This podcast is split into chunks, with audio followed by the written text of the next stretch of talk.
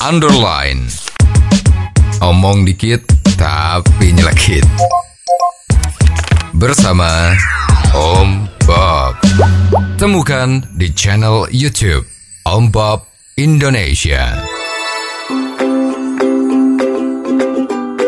Om Bob, Menko Kemaritiman dan Investasi Luhut Binsar Panjaitan menyoroti operasi tangkap tangan atau OTT yang sering dilakukan KPK jangan sering-sering. Dan karena hal ini maka Luhut panen kritik dari netizen. Bagaimana Om Bob menggarisbawahi masalah ini? Ya ini memang kemarin sempat menjadi perbincangan ya. Hmm. Semua orang membicarakannya Ya, ya. ya. Kenapa kok Menteri kita Luhut ini Mhm. kok mengeluarkan statement yang tidak biasa? ya. Ya. Dia mengatakan Mhm. bahwa KPK itu mbok jangan sering-sering melakukan OTT Betul. untuk korupsi Ya, ya. ya. Nah sebetulnya di sini itu mengandung makna yang bagus Mhm. ya karena selama ini kalau kita lihat belakangan ini ya Mhm. itu kan yang ditangkap OTT ini kan maaf ya Mhm. soal dari segi korupsinya itu kan sebetulnya nilai rupiahnya kan nggak tinggi ya Ya. satu miliar dua miliar disuap satu miliar dua miliar dua ratus juta itu ditangkap Mhm. ya jadi memang sering sekali terjadi OTT seperti ini tapi nilai yang dikorupsi itu Mhm.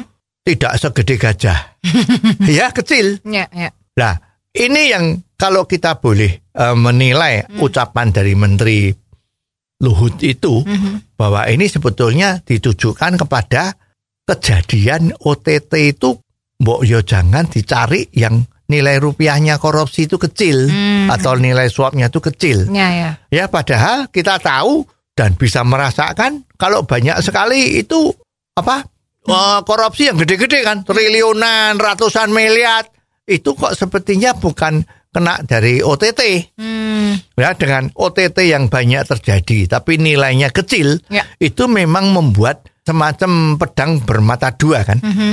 malah memukul diri sendiri Ya. loh ini KPK kok bisanya cuma nangkep koruptor yang klasteri. Kan seperti itu. Hmm. ya jadi mestinya apa yang dikatakan oleh Menteri Luhut itu adalah semacam cambuk. Mhm. hei you kalau mau OTT jangan yang kecil-kecil seperti itu. Malu-maluin. Harusnya yang gede-gede. Hmm. nah itu kan yang harus harus ditangkap. Ya, ya, ya ya. bukan model yang kecil-kecil seperti ini. Hmm. terus diekspos ya. Oh, wartawan-wartawan pada datang kelihatannya ini kerjanya memang hebat Hmm. ya. Walaupun sekarang kalau undang-undang yang baru ini kan juga tuh Mhm. korupsi itu kan juga hukumannya minimal tuh lebih ringan daripada yang kemarin Ya, ya, ya. dan juga banyak remisi-remisi terjadi. Ini sebetulnya juga mencoreng kegiatan pemerintah kita di dalam untuk mengatasi dari korupsi ini. Ya.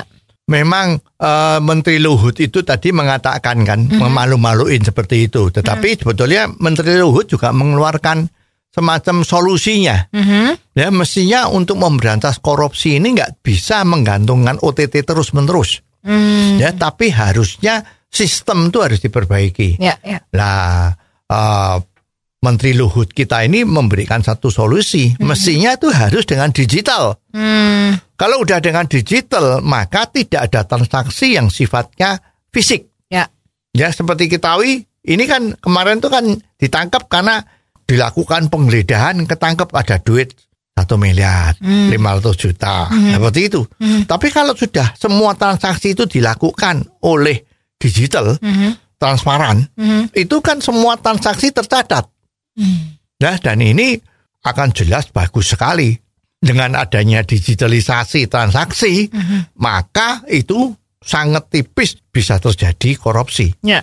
Ya, contoh ini sudah pernah terjadi waktu Gubernur Basuki Ya. yang di Jakarta, Ya. waktu menjabat itu, Hmm. itu dia mengatakan bahwa semua transaksi dari pegawai anggaran belanja daerah itu harus melalui transfer Hmm. tidak boleh pakai kontan. Hmm.